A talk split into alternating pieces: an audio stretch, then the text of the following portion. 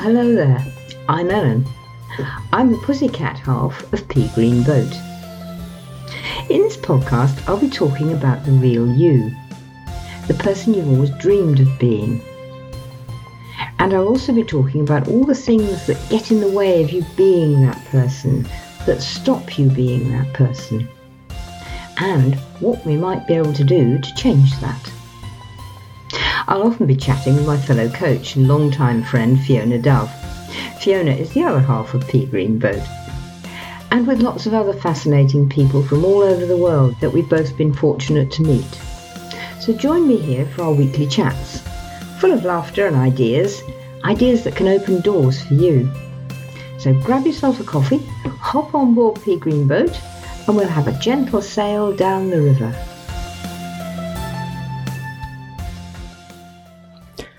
Hi everyone.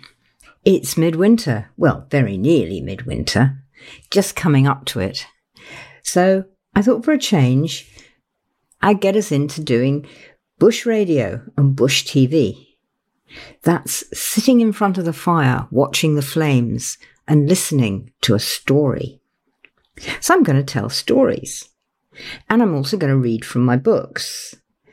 But Today, we're going to begin with the first chapter of my very first novel, Owl Woman. And in the story notes, there will be details of how and where you can buy it. So please do and finish off the story because I hope this is exciting enough for you to get you going. Vicki wrestled silently with her invisible captor. She knew it was a dream, one of those terrible ones where you're out of control, no way out, but there was nothing she could do. Fear, cold and palpable, gripped her, and she couldn't move. Then suddenly she was free, flying over the treetops, darkness rushing beneath her, moonlight blinding her. And then it all came into focus, and she found herself hovering above the tower as a barn owl. A man stood below her on the edge of the waterfall, something golden in his hands. He held it up to the light, and now she could see it was the cup. No, he mustn't do that. She tried to call out to him, tell him, but only the screech of the owl came out. He ducked, startled, let go the cup and fell. She watched him plummet down the fifty foot waterfall and hit the pool like solid concrete. His body plunged through and carried on down to the bottom, where he smashed his head open on the rocks. Slowly, he floated up to the surface again, pinwheeling like one of Van Gogh's crazy stars. She hovered over him, unable to cry, unable to speak. Something bright glimmered in the water near him. He turned towards it, his finger pointing. It was the cup. How the hell was it floating? She strained to speak to him, but it was no good. His eyes caught hers. He could see her? Somehow he wasn't dead yet? He tried to turn to reach for the cup, but just as his fingers touched it, it slipped away from him and sank down into the water. He looked at Vicki desperately, his lips moving. Remember, he said soundlessly, Remember. Everything went hazy. Now, when she wanted to stay in the dream, stay with him, she was coming awake. She felt herself falling backwards down the long, dark tunnel towards the point of light at its end. She concentrated on it as the feeling left her body and consciousness slipped away into the mist. Lightning jolted through her and she sat bolt upright in the bed just as the phone began to ring. Vicki? Vicki? She heard Vera's voice dimly through the fog in her head. Vicki, Jacob is dead. Your father is dead. She sat still, clutching the receiver, hearing Vera's voice calling to her but not knowing it. Mummy? Mummy, is that you? Vicki, love, tis Vera here, lovey. Come back to me, speak to me. The fog began to thin. Vera? Yes, dearie, it's me, Vera. Can you hear me all right? Vicki? Vicki? You sound so far away. Your dad's dead. Dad's dead? Yes, dear, your father is dead. Vicki sat staring, silence inside her and out. Vicki?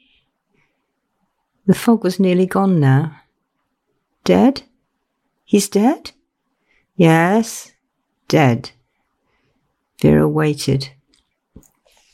Oh, shit, damn. Vera could hear her banging her hand against something. The noise stopped. Silence. Then, Daddy, I never said goodbye to you. Vera choked off a sob and waited again. What happened? It was the child's voice Vera heard, the same child who asked where her mother was 23 years ago. It was me as found him. He was in the tower pool, drowned. Must don't know no more. Joe's called the police. W- will you come home now, me dear one? We do surely need ye. Vera's voice trailed off into silence. I'm coming, Vicki said at last. I'm coming home. I'll be there as soon as I can. Oh, Vera, Vera? But the line was dead. She stared blankly at the receiver in her hand. Daddy, where are you? She cried it out softly, but only her own voice echoed an answer.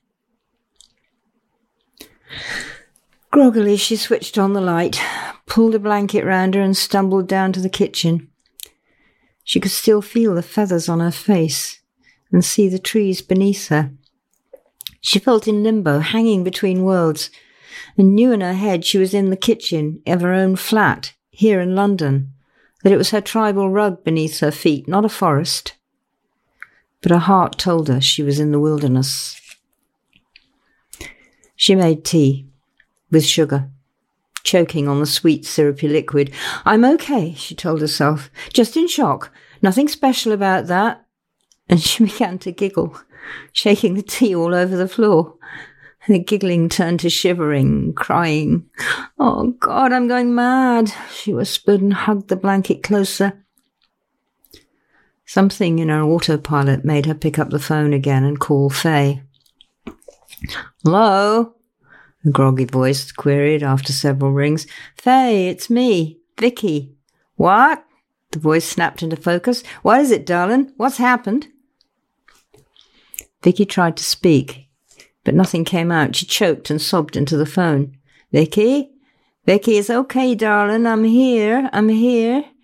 Faye began to mumble comforting noises into the phone, giving Vicki time. Dad, dead, Vicki managed at last. Hold on there. I'm on my way. Okay, Vicki, you hear me? I'm coming to you. You hang on, okay? Oh, please be quick. Vicki sat clutching the receiver, the coldness running through her. She wanted to run away, to the place between worlds where nothing happened, where nothing hurt. What am I going to do? She whispered into the silence. Faye found her still clutching the dead phone. Gently, she wrapped her in another blanket and tipped rescue remedy down her throat that he could feel Faye's arms around her and the world began to come back into focus. What are you going to do? Faye asked, once she was fit enough to sit by herself on the sofa. Go home. You okay? Can you drive? Shall I drive you? No. As fierce as a wildcat. And she turned to Faye. No, please, I'm better. Look. And she held out her hand. It's steady now. No more shaking. See? I don't know. But I do. Vicki walked a straight line to the kitchen and back. Look, no wobbles. She came and sat on the arm of Faye's chair. Let me go. I have to go by myself. I need to. It's no good with you. I'll give up and let you look after me. Vicki, you really sure? Vicki nodded. I must go alone. Okay. Okay. Faye held Vicki, kissed her. Can I help you pack? Get you something to eat? Food would be good. I don't want to eat, but I know I should. Yes, you should. Faye watched Vicki's back as she went upstairs. Farewell, dear one, she whispered. As though she heard, Vicki turned and smiled down at Faye. Later, as she took the car up the ramp from the underground car park and out into Vestry Street. Later, Vicki took the car up the ramp from the underground car park and out into Vestry Street. The roads were quiet, silent, strange for London, even at half past four in the morning. She slid round the roundabout and up Old Street, heading for the M3 and home. Merle would be there. Well, how did you like that? Hope you enjoyed it, and I hope you like it enough to go and buy the book and to read it. It's on Kindle as well as in paperback. And it was based in the legend, wicked stepmother legend, of the well that my aunt used to be guardian to that she owned, and that was actually built into the wall of our garden when I was a child growing up in the village on Exmoor. So it's quite exciting and it goes back a long, long way. The stories probably go back 4,000 years because I had to look them up in the British Library before I wrote the book or while I was writing the book. So I hope you enjoy it. Keep your ears out and your eyes for the next chapter because I'm going to do chapter two as well. And so you can get a little bit more and see whether you like the next character that I'm going to introduce and how that goes. Well, that's it for now. So, bye for now, and I'll see you in a couple of weeks. Bye. Well, thank you for joining our weekly sale on Pea Green Boat. Time to stop now. If you'd like to know more, you can meet me at www.ellensentier.com. And I'm on Instagram and Facebook and LinkedIn as well.